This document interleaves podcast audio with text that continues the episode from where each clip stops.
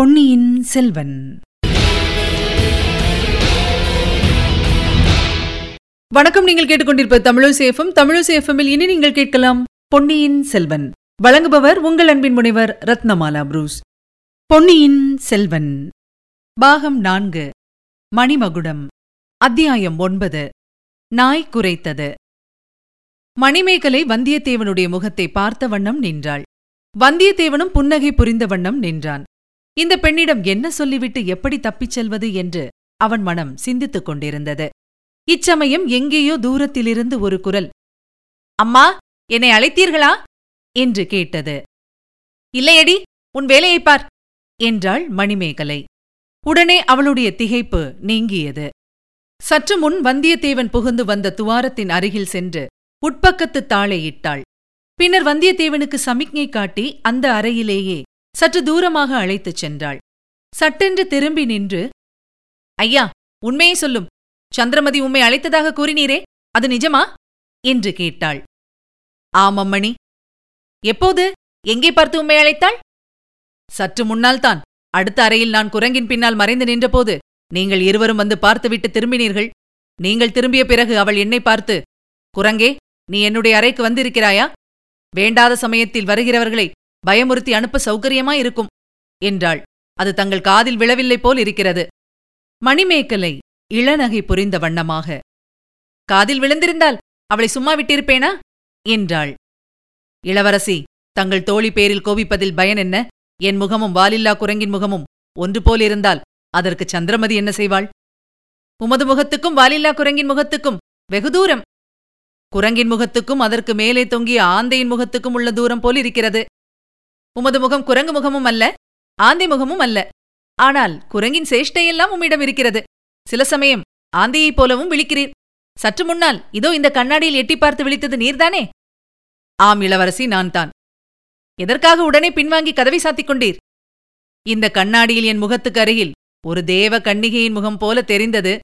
அந்த தேவ கன்னிகை என் முகத்தை பார்த்து பயந்து கொள்ளப் போகிறாளே என்று நான் பிடித்திருந்த யானை தந்தத்திலிருந்து கையை எடுத்தேன்.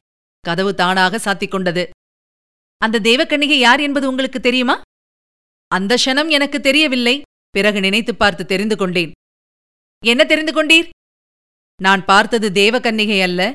தேவக்கன்னிகைகள் ஓடி வந்து அடிபணிவதற்குரிய மணிமேகலா தேவி கடம்பூர் சம்புவரையரின் செல்வக்குமாரி என்று தெரிந்து கொண்டேன். என்னுடைய ஆருயிர் நண்பன் கந்தன்மாறனுடைய அருமை தங்கை என்பதும் நினைவுக்கு வந்தது. மணிமேகலையின் புருவங்கள் நெறித்தன. ஏளனமும் கோபமும் கலந்த புன்சிரிப்புடன் அப்படியா? என் தமையன் கந்தன்மாறன் தங்களுடைய ஆருயிர் நண்பனா? என்றாள். அதில் என்ன சந்தேகம் இளவரசி? நாலு மாதங்களுக்கு முன்னால் நான் இங்கு ஒரு நாள் வந்திருந்தது நினைவில்லையா? அந்த புறத்துக்கு கூட வந்து தாய்மார்களுக்கு வணக்கம் செலுத்தினேனே. அது ஞாபகம் இல்லையா நன்றாய் ஞாபகம் இருக்கிறது. அதற்குள் மறந்துவிடுமா? அந்த வல்லவரையர் வந்தியத்தேவர் என்னும் வானர் குலத்து இளவரசர் தாங்கள் தானா ஆம் இளவரசி. தங்குவதற்கு அரண்மனையும் ஆளுவதற்கு ராஜ்யமும் இல்லாமல் அரையன் என்ற குலப்பெயரை மட்டும் தாங்கிக் கொண்டிருக்கும் அந்த ஏழை நான்தான். ஒரு காலத்தில் தங்கள் தமையன் என்னிடம் தங்களைப் பற்றி எவ்வளவோ சொல்லியதுண்டு. ஒரு காலத்தில் நானும் கந்தன்மாறனும் வடபெண்ணை நதிக்கரையில் காவல் செய்து கொண்டிருந்த போது தங்களைப் பற்றி அடிக்கடி சொல்லுவான். நானும் ஏதேதோ கனவு கண்டு கொண்டிருந்தேன். பிறகு அந்த எண்ணத்தை மறந்துவிட்டேன். மணிமேகலையின் உள்ளத்தில் ஓர் அதிசயமான எண்ணம் தோன்றியது. இவன் தன்னை குத்திக் கொள்ள முயன்றதாக கந்தன்மாறன் கூறினான். அது எதற்காக இருக்கும்? ஒருவேளை தன்னை பற்றியதாகவே இருக்குமோ? தன்னை இவனுக்கு மனம் செய்து கொடுக்கப் போவதில்லை என்று சொன்னதற்காக கந்தன்மாறன் சண்டையிட்டிருப்பானோ? இந்த எண்ணம் அவள் உள்ளத்தில் இன்பப் புயலை உண்டாக்கியது. அதை அவள் கோபப் புயலாக மாற்றிக்கொண்டாள் ஐயா பழைய கதையெல்லாம் இப்போது வேண்டாம். இந்த அரண்மனையில் நீர் கள்ளத்தனமாக புகுந்ததின் காரணத்தை சொல்லும். இல்லாவிடில் உடனே என் தோழியை அழைத்து தந்தைக்கு சொல்லி அனுப்ப வேணும் என்றாள். இளவரசி நான் இங்கு வந்த காரணத்தை முன்பே சொன்னேனே. சில கொலைக்காரர்கள் என்னை கொல்லுவதற்காக துரத்திக் கொண்டு வந்தார்கள். அவர்களிடமிருந்து தப்பி ஓடி வந்தபோது பூமியில் ஒரு துவாரம் தெரிந்தது. அது ஏதோ ரகசிய பாதை என்று அறிந்து கொண்டேன். அதன் வழியாக ஓடி தப்பிக்கலாம் என்று வந்தபோது அந்த வழி இங்கே கொண்டு வந்து சேர்த்தது. ஐயா சுத்த வீரர் என்றால் உமக்கே தகும். நானும் எத்தனையோ அசகாய சூரர்களைப் பற்றி கேட்டிருக்கிறேன். ஆனால் உம்மைப்போல் ஓட்டத்தில் சூரனைப் பற்றி கேட்டதில்லை. உத்தரகுமாரன் உம்மிடம் பிச்சை வாங்க வேண்டியதுதான். வந்தியத்தேவன் மனத்தில் சுரீர் என்றது. தான் அசட்டுப் பெண் என்று நினைத்த மணிமேகலை இப்படி தன்னை குத்திக் காட்டும்படி ஆகிவிட்டதல்லவா? தேவி அவர்கள் ஏழெட்டு பேர். நான் ஒருவன். அவர்கள் ஆயுதபாணிகள் என்னிடம் ஆயுதமே இல்லை. என்னுடைய அருமை வேல் கொள்ளிடத்து வெள்ளத்தில் போய்விட்டது. ரொம்ப நல்லது. அந்த படுவாதக வேல் சிநேகிதனை பின்னாலிருந்து குத்திக் கொல்லும் வேல் ஆற்றோடு போனதே நல்லது. வந்தியத்தேவனுக்கு தூக்கி வாரி போட்டது. அவன் பதில் சொல்ல வாயெடுப்பதற்குள் மணிமேகலை உண்மையை கூறிவிடும். கொலைக்காரர்களிடம் தப்புவதற்காக ஓடி வந்தீரா? கொலை செய்வதற்காக இங்கு வந்தீரா? என்று கேட்டாள். வந்தியத்தேவன் தீயில் காலை வைத்தவனைப் போல் துடித்து சிவசிவா நாராயணா நான் யாரை கொலை செய்வதற்காக இங்கே வரவேணும் என் ஆருயிர் சிநேகிதரின் அருமை தங்கையேயா? எதற்காக? என்றான். நான் என்ன கண்டேன்? அருமை சிநேகிதன் என்று வாய்க்கூசாமல் பொய் சொல்கிறீரே! அப்பேற்பட்ட அருமை சிநேகிதனின் பின்னாலிருந்து முதுகிலை குத்திக் கொள்வதற்கு நீர் முயலவில்லையா? அது எதற்காகவோ? அதே காரணத்துக்காக இங்கே யாரையேனும் கொலை செய்வதற்கு நீர் வந்திருக்கலாம். கடவுளே இது என்ன வீண்பழி? நானா கந்தன்மாறனின் முதுகில் குத்தினேன். அப்படிப்பட்ட காரியத்தை செய்வதற்கு முன்னால் என் கையை வெட்டி கொண்டிருப்பேனே. இளவரசி இத்தகைய படுபாதகமான பொய்யை தங்களிடம் யார் கூறினார்கள்? என் அண்ணனே கூறினான். வேறு யாராவது கூறியிருந்தால் நான் நம்பியே இருக்க மாட்டேன். கந்தன்மாறனா இப்படி கூறினான். அப்படியானால் நான் உண்மையில் துர்பாகியசாலிதான். யாரோ அவனை முதுகிலே குத்தி தஞ்சாவூர் மதில் சுவருக்கு அருகில் போட்டிருந்தார்கள். மூர்ச்சையாகி கிடந்த அவனை நான் தூக்கிக் கொண்டு போய் சேந்தனமுதன் குடிசையில் சேர்த்து காப்பாற்றினேன். அதற்கு எனக்கு கிடைத்த வெகுமதியா இது இளவரசி எதற்காக அவனை நான் கொல்ல முயன்றேனாம்? ஏதாவது காரணம் சொன்னானா? சொன்னான் சொன்னான். நீர் என் அழகை பழித்து அவலட்சணம் பிடித்தவள் என்று இகழ்ந்தீராம். தஞ்சாவூர் பெண்கள் என்னை விட அழகிகள் என்று சொன்னீராம். அதனால் கந்தன்மாறன் கோபம் கொண்டு உம்மை நன்றாய் புடைத்தானாம். நேருக்கு நேர் சண்டையிட கையினால் ஆகாமல் பின்னாலிருந்து குத்திவிட்டீராம். இதெல்லாம் உண்மையா இல்லையா? பொய் பொய். பயங்கரமான பொய். தங்களை அவலட்சணம் என்று சொல்வதற்கு முன்னால் என் நாக்கையை துண்டித்துக் கொண்டிருப்பேனே. கந்தன்மாறன் அல்லவா அவனுடைய சகோதரியை நான் மறந்துவிட வேண்டும் என்று வற்புறுத்தினான். எதற்காக? ராஜ்யமாளும் பேரரசர்கள் தங்களை மணந்து கொள்ள காத்திருப்பதால் தங்களை நான் மறந்துவிட வேண்டும் என்று வற்புறுத்தினான். நீரும் அடியோடு என்னை மறந்துவிட்டீராக்கும் என்னால் அடியோடு மறக்க முடியவில்லை. ஆனால் அது முதல் தங்களை என் அருமை சகோதரியாக கருதத் தொடங்கினேன். இளவரசி உடனே கந்தன்மாறனிடம் என்னை அழைத்துப் போங்கள். அல்லது அவனை இங்கே அழையுங்கள். ஏன் இத்தகைய பெரும் பொய்யை அவன் சொன்னான் என்றாவது தெரிந்து கொள்கிறேன் அல்லது உண்மையிலேயே அவன் அப்படி எண்ணிக்கொண்டிருந்தால் அந்த தப்பெண்ணத்தை போக்குகிறேன். தஞ்சாவூரில் ஆரம்பித்த காரியத்தை இங்கே பூர்த்தி செய்துவிடலாம் என்று வந்தீராக்கும். அப்படியென்றால் அங்கே அவனை கொல்ல முயன்றீர். அந்த முயற்சி பலிக்கவில்லை. கடவுளே கந்தன்மாறனை கொல்லுவதற்கு அவனுடைய அரண்மனையை தேடியா வருவேன். ரகசிய வழியாக வந்தது வேறு எதற்காக? அதோ உற்று கேளுங்கள். என்னை கொல்ல வந்தவர்கள் அடுத்த அறையில் இன்னும் இருக்கிறார்கள். அவர்கள் நடமாடும் சத்தமும் பேசும் குரல்களும் கேட்கவில்லையா? அவர்கள் எதற்காக உம்மை கொல்ல வரவேணும் அவர்களை பார்த்தால் மந்திரவாதிகள் போல் இருக்கிறது. ஒருவேளை நரபலி கொடுக்கும் கூட்டமாயிருக்கலாம். சகல லட்சணங்களும் பொருந்திய ராஜகுமாரனாகி உம்மை அதற்காக பிடித்தார்கள் போல் இருக்கிறது என்று கூறி மணிமேகலை சிரித்தாள். அதுதான் எனக்கும் அதிசயமாயிருக்கிறது. இந்த ஆந்தை வெளி விழிக்கும் குரங்கு மூஞ்சிக்காரனை அவர்கள் எதற்காக பிடிக்க வந்தார்கள் என்று தெரியவில்லை. உங்கள் பேச்சை கேட்ட பிறகு ஒரு சந்தேகம் உதிக்கிறது. ஒருவேளை என் நண்பன் கந்தன்மாறனே இப்படிப்பட்ட ஏற்பாடு செய்திருப்பானோ? என்று. அவனிடம் உடனே என்னை அழைத்துச் செல்லுங்கள். ஒன்று அவனுடைய தப்பு அபிப்பிராயத்தை போக்கிக் கொள்ளட்டும். இல்லாவிட்டால் என்னை அவன் கையினாலேயே கொன்றுவிடட்டும். கொலைகாரர்களை எதற்காக ஏவ வேண்டும்? அம்மணி உடனே கந்தன்மாறனை அழைத்து விடுங்கள். ஐயா அவ்வளவு அவசரப்பட வேண்டாம். கந்தன்மாறன் ஊரில் இல்லை. எங்கே போயிருக்கிறான்? காஞ்சிக்கு கரிகாலரை அழைத்து வரப் போயிருக்கிறான். நாளை இரவு எல்லாரும் இங்கு வந்து விடுவார்கள். அதுவரையில் நீர். அதுவரையில் என்னை இங்கே இருக்க சொல்கிறீர்களா? அது நியாயமல்ல. இங்கே இருக்க சொல்லவில்லை. இன்னும் சற்று நேரத்துக்கெல்லாம். இங்கே பழுவூர் இளையராணி வந்து விடுவாள். பிறகு ஈ காக்கா இங்கே வர முடியாது. பழுவேட்டரையர் எப்பேற்பட்டவர் என்பது உமக்கு தெரிந்திருக்கும். அவர் உம்மை இங்கே கண்டால் உடனே கண்ட துண்டமாய் வெட்டி போட்டுவிட செய்வார். ஆ அக்கிழவருக்குத்தான் பெண்டாட்டியின் பேரில் எவ்வளவு ஆசை? என்று சொல்லி மணிமேகலை சிரித்தாள். வந்தியத்தேவன் முன் தடவை பழுவேட்டரையர் வந்தபோது நடந்ததையெல்லாம் நினைத்துக் கொண்டான். அப்படியா? பழுவேட்டரையருக்கு பழுவூர் ராணி பேரில் ரொம்ப ரொம்ப ஆசையா? என்று கேட்டான். அது நாடு நகரம் எல்லாம் தெரிந்த விஷயமாயிற்றே. போன தடவை எட்டு மாதங்களுக்கு முன்னால் இங்கே ஒரு தடவை அவர்கள் வந்திருந்தார்கள். பழுவூர் ராணி அந்த புறத்துக்கு வரக்கூட கிழவர் விடவில்லை. அப்படி கண்ணும் கருத்துமாய் பாதுகாக்கிறார். இந்த தடவை சில நாள் இங்கே இருக்கப் போகிறார்களாம். பழுவூர் ராணிக்கு தனி அந்தப்புறம் வேண்டுமென்று ஒரே தடப்புடல் இந்த தடவையாவது எங்களையெல்லாம் பார்க்கப் போகிறாளோ? பார்ப்பதற்கு கிழவர் விடப் போகிறாரோ தெரியவில்லை. அப்படியானால் நான் இப்பொழுது என்ன செய்யட்டும்? அதுதான் நானும் யோசித்துக் கொண்டிருக்கிறேன். ஆ ஒரு யோசனை தோன்றுகிறது. என் தமையன் கந்தன்மாறனுடைய தனி ஆயுத அறை ஒன்று இந்த மாளிகையில் இருக்கிறது. அதில் உம்மை கொண்டு விடுகிறேன். நாளை சாயங்காலம் கந்தன்மாறன் வந்துவிடுவான். அதுவரையில் அங்கேயே இரும். நீர் சொல்வதின் உண்மை பொய்யை கந்தன்மாறனிடம் நேரில் நிரூபித்து விடலாம். இளவரசி அது முறையன்று. மிகவும் ஆபத்தான காரியம். என்ன ஆபத்து? அங்கே நான் எப்படி வந்து சேர்ந்தேன் என்று கந்தன்மாறன் கேட்டால் என்ன பதில் சொல்லுவது? உள்ளது உள்ளபடி சொல்லுகிறது. உள்ளது உள்ளபடி நான் இப்போது சொன்னதை நீங்களே நம்பவில்லையே? அடுத்த அறையில் என்னை தேடி வந்த ஆட்கள் இருக்கும்போதே. ஐயா அதை இப்போதே சோதித்து விடுகிறேன். என்ன சோதிக்கப் போகிறீர்கள்? அடுத்த அறைக்குள் சென்று அந்த மனிதர்களை பார்த்து விசாரிக்கப் போகிறேன். அவர்கள் உம்மை கொல்ல வந்தவர்களா? அல்லது நீர் அழைத்து வந்தவர்களா என்று தெரிந்து கொண்டு வருகிறேன்? ஐயோ அவர்கள் பொல்லாத துஷ்டர்கள். தாங்கள் அவர்களிடம் தனியாக அகப்பட்டுக் கொண்டால். என் அரண்மனையில்? யார் என்னை என்ன செய்ய முடியும்? இதோ பாருங்கள் என்று கூறி மணிமேகலை யாருக்கும் தெரியாமல் தன் இடுப்பில் செருகியிருந்த சிறிய மடக்கு கத்தியை எடுத்து காட்டினாள். யாரும் என்கிட்ட வர முடியாது. அப்படி ஏதாவது ஆபத்து வருவதாயிருந்தால் நீர்தான் சூராதிசூரர் இங்கே இருக்கிறீரே. அம்மணி என்னிடம் தற்சமயம் ஆயுதம் ஒன்றுமில்லை. வல்லவனுக்கு புல்லும் ஆயுதம் என்று நீர் கேட்டதில்லையா? உமது பெயரே வல்லவரையராயிற்றே ஆயுதம் கையில் இருந்தால் பெண் பிள்ளைகள் கூட சண்டை போடுவார்கள். ஆண் பிள்ளைகள் எதற்கு? உமக்கு வீண் கவலை வேண்டாம். அங்கே ஒரு அறையில் தூசு தட்டிக் கொண்டிருந்தவன் எங்கள் அரண்மனை வேலைக்காரன் தான். மற்றவர்களை அவன்தான் இட்டு வந்திருக்க வேண்டும். அவர்களும் எனக்கு தெரிந்தவர்கள் என்றே தோன்றுகிறது. அவர்கள் எதற்காக இங்கே வந்திருக்கிறார்கள் என்பதை தெரிந்து கொண்டு வருகிறேன். கதவுக்கு அருகில் நிற்க வேண்டாம். அதோ அந்த மரக்களஞ்சியத்துக்கு அருகில் போய் சிறிது மறைந்து நில்லுங்கள். இவ்விதம் சொல்லிக் கொண்டே மணிமேகலை வேட்டை அறைக்கு போகும் வாசற்பக்கம் சென்று அதன் கதவை திறக்க முயன்றாள். வந்தியத்தேவன் அவசரமாக நடந்து மரக்களஞ்சியத்தின் அருகில் சென்று மறைந்து நின்றான். மரக்களஞ்சியத்தின் கதவுகள் திறந்திருந்தன. அதற்குள்ளே தற்செயலாக பார்த்தான். அது தானியம் கொட்டும் களஞ்சியம் அல்ல என்று தெரிந்தது. அறைக்குள்ளே படிப்படியாக அமைந்திருந்தது. ஒவ்வொரு படியிலும் யாழ் வீணை மத்தளம் தாளம் முதலிய இசைக்கருவிகள் அடுக்கி வைக்கப்பட்டிருந்தன. மேலே சிறிது அண்ணாந்து பார்த்தான். படிகள் மேற்கூரை வரையில் போவதாக தெரிந்தது. இதற்குள் மணிமேகலை வேட்டை மண்டபத்தின் கதவை திறந்து கொண்டு உள்ளே பிரவேசித்தாள். அவளுடைய தைரியத்தை வந்தியத்தேவன் வியந்தான். அதே சமயத்தில் மணிமேகலைக்கு ஆபத்து ஒன்றும் நேருவதற்கில்லை என்று மனத்தை திடப்படுத்திக் கொண்டான்.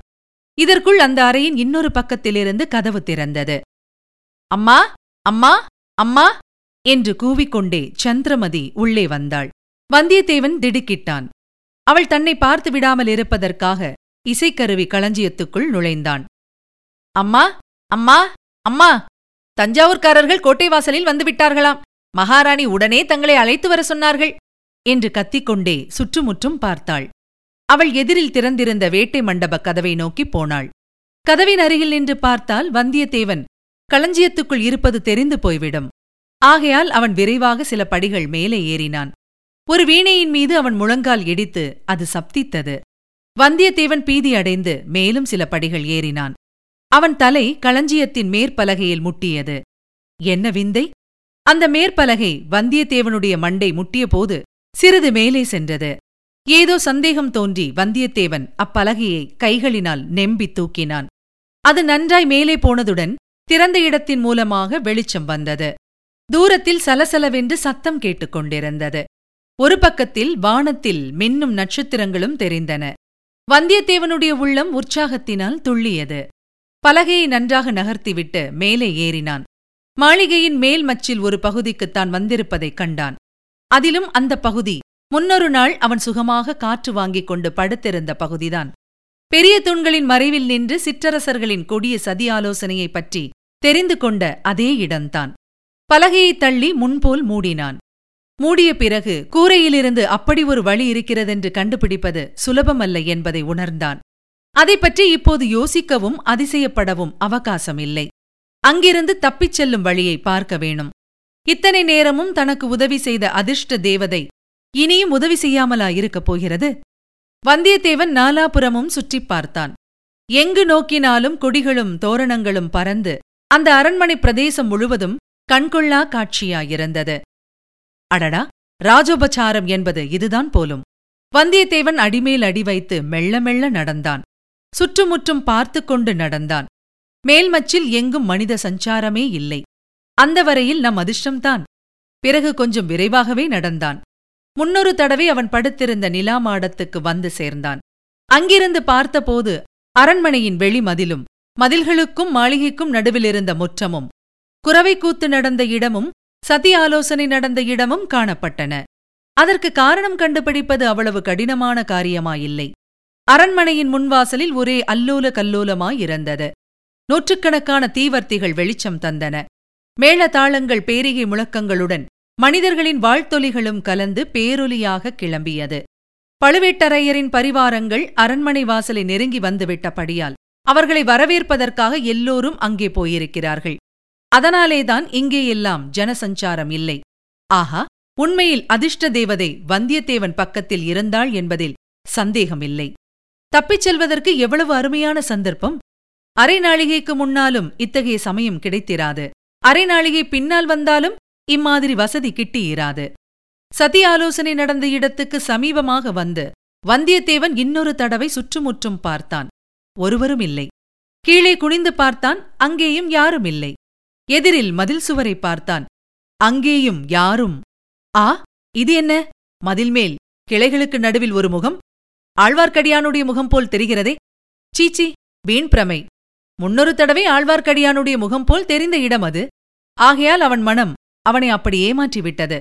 அதுவும் ஒரு நல்லதற்குத்தான். மதில் மேல் ஏறி குதித்து தாண்டுவதற்கு அதுதான் சரியான இடம். அதை அவனுடைய உள்மனம் சுட்டிக்காட்டி ஞாபகப்படுத்தியிருக்கிறது வரவேற்பு முடிந்து வாசலில் நிற்கும் கூட்டம் உள்ளே வருவதற்குள் அவன் தப்பித்துச் செல்ல வேண்டும். முற்றத்தில் எப்படி இறங்குவது? ஆ இதோ ஒரு வழி. இங்கே முற்றத்தில் ஒரு கொட்டகை போட்டிருக்கிறது. குறவை குத்துக்காக போட்டிருக்கும் கொட்டகை போலும். கொட்டகைக்காக புதைந்திருந்த மூங்கில் மரம் ஒன்று நெடிதுயர்ந்து மேல்மச்சு வரையில் வந்திருந்தது. வந்தியத்தேவன் அதை தாவி பிடித்துக் கொண்டு சரசரவென்று கீழே இறங்கினான். மீண்டும் சுற்றுமுற்றும் பார்த்தான். ஒருவரும் இல்லை. மச்சின் மேலே தான் சற்றுமுன் நின்ற இடத்தில் கிண்கிணிச் சத்தம் கேட்டது. ஆஹா! மணிமேகலை தன்னை தேடி வந்தாள் போலும். பொல்லாத பெண்! இச்சமயம் அவளிடம் அகப்பட்டுக் கொண்டால் நம்பாடு தீர்ந்தது. முற்றத்தின் திறந்த வெளியை ஒரே ஓட்டமாக ஓடி வந்தியத்தேவன் கடந்தான். மதில் சுவர் ஓரமாக நின்று திரும்பி பார்த்தான். மச்சின் மீது ஒரு பெண் உருவம் தெரிந்தது. மணிமேகலையோ சந்திரமதியோ தெரியவில்லை. யாராயிருந்தாலும் தான் முற்றத்தை ஓடி கடந்ததை பார்த்திருக்க வேண்டும். நல்ல வேளையாக கூச்சல் போடவில்லை. அவள் யாராயிருந்தாலும் நன்றாயிருக்கட்டும் மகராஜியாயிருக்கட்டும். இவ்வித மனத்திற்குள் வாழ்த்திக் கொண்டே மதில் சுவர் ஓரமாக வந்தியத்தேவன் விரைந்து நடந்தான். மதில் மேல் ஆழ்வார்க்கடியானுடைய முகம் தெரிந்த இடம் வந்துவிட்டது. அங்கே சுவரில் ஏறுவது எப்படி? இவ்வளவு உயரமாயிருக்கிறதே சுவரில் பிடித்துக் கொள்வதற்கு மேடு பள்ளம் ஒன்றுமே இல்லையே. கடவுளே இதோ ஒரு உபாயம். குறவை கூத்து கொட்டகைக்காக கொணர்ந்த மூங்கில் களிகள் சில சற்று தூரத்தில் கிடந்தன. அவை மிஞ்சிப் போனவை போலும். ஒரே பாய்ச்சலாக பாய்ந்து அந்த களிகளில் ஒன்றை எடுத்து வந்தான். மதிலின் பேரில் சாய்த்து வைத்தான். களியின் உயரத்துக்கும் மதிலின் உயரத்துக்கும் சரியாக இருந்தது. ஆனால் களி சுவரில் நிலைத்து நிற்க வேண்டுமே ஏறும்போது நழுவிவிட்டால்? நழுவிவிட்டால் கீழே விழ வேண்டியதுதான். அதற்காக கையை கட்டிக்கொண்டு சும்மா இருந்து என்ன பயன்? களியை இரண்டொரு தடவை அழுத்தி பார்த்துவிட்டு அதன் வழியாக ஏறத் தொடங்கினான். பாதி சுவர் ஏறிய போது களி நழுவத் தொடங்கியது. தொலைந்தோம். கீழே விழுந்தால் எலும்பு நொறுங்கிவிடும் என்று எண்ணுவதற்குள் களி மறுபடியும் உறுதியாக நின்றது. மேலே இருந்து ஒரு கரம் அதை பிடித்துக் கொண்டது போல் தோன்றியது. நமக்கு பைத்தியம் பிடிப்பதுதான் பாக்கி என்று எண்ணிக்கொண்டு வந்தியத்தேவன் மேலே ஏறினான். மதில் சுவரின் மேல் முனையை அவன் பிடித்துக் கொண்டதும் களி நழுவி கீழே விழுந்தது. அது விழுந்த சத்தம் இடி முழக்கம் போல் அவன் காதில் விழுந்தது. நல்ல வேளை கோட்டை வாசலில் ஆரவாரம் இப்போது இன்னும் அதிகமாயிருந்தது ஆகையால் யார் காதிலும் விழுந்திராது. ஆனால் எதிரே அந்தப்புற மேல்மாடத்தில் நின்ற பெண் அவள் காதில் விழுந்திருக்கும். மதில் மேல் தாவி ஏறி நின்றபடி மறுபடி ஒரு தடவை வந்தியத்தேவன் அந்த பக்கம் திரும்பி பார்த்தான். இன்னமும் அப்பெண் அங்கேயே நின்று கொண்டிருந்தாள். வந்தியத்தேவனுடைய கிறுக்கு குணம் அவனை விட்டுப் போகவில்லை. போய் வருகிறேன் என்று சொல்கிற பாவனையாக கையை ஆட்டிவிட்டு மதிலின் அப்புறத்தில் இறங்கத் தொடங்கினான். இறங்குவதில் அவ்வளவு கஷ்டமில்லை. ஏனெனில் மதில் சுவரின் வெளிப்புறம் உட்புறத்தைப் போல் மட்டமாக இல்லை. சில மேடு பள்ளங்கள் இருந்தன. பக்கத்திலிருந்த மரங்களின் கிளைகள் சில சுவரின் மீது மோதி உராய்ந்து கொண்டிருந்தன. அவற்றின் உதவி கொண்டு சரசரவென கீழே இறங்கினான். மணிமேகலையை தான் ஏமாற்றிவிட்டு வந்தது பற்றி நினைத்தபோது அவனுக்கு சிரிப்பு வந்தது. அந்த சிரிப்பின் எதிரொலியைப் போல் இன்னொரு சிரிப்பு எங்கிருந்தோ வந்தது. வந்தியத்தேவனுடைய ரத்தம் அவனுடைய உடம்பில் உறைந்து போயிற்று. கைகள் நடுங்கின. கீழே குதிப்பதற்காக பார்த்தான். நாய் ஒன்று அவன் மீது பாய காத்துக் கொண்டிருப்பதைக் கண்டான். மேலே ஏறுவதைப் பற்றி இனி யோசிப்பதற்கே இல்லை. கீழே குதித்துத்தான் ஆக வேண்டும். குதித்தால் இந்த நாயின் வாயில் ஒரு பிடி சதையையாவது கொடுத்து தீர வேண்டும். சற்று முன் கேட்டது சிரிப்பு சத்தமா? அல்லது நாய் குறைத்த சத்தமா? பக்கத்தில் யாராவது மறைந்து நின்று நாயை ஏவி விட்டிருக்கிறார்களா? மேலே ஏறுவதில் அபாயம் அதிகமா? கீழே குதிப்பதில் அபாயம் அதிகமா? வந்தியத்தேவனுடைய உள்ளம் ஊசலாடியது. அவனுடைய கால்களும் எழும்பி எழும்பி குதித்த நாயின் வாயில் அகப்படாமல் இருப்பதற்காக ஊசலாடின. இதுவரை நீங்கள் கேட்டது பொன்னியின் செல்வன். வழங்கியவர் உங்கள் அன்பின் முனைவர் ரத்னமாலா புரூஸ். மீண்டும் அடுத்த அத்தியாயத்தில் சந்திக்கலாம். இணைந்திருங்கள் மகிழ்ந்திருங்கள்.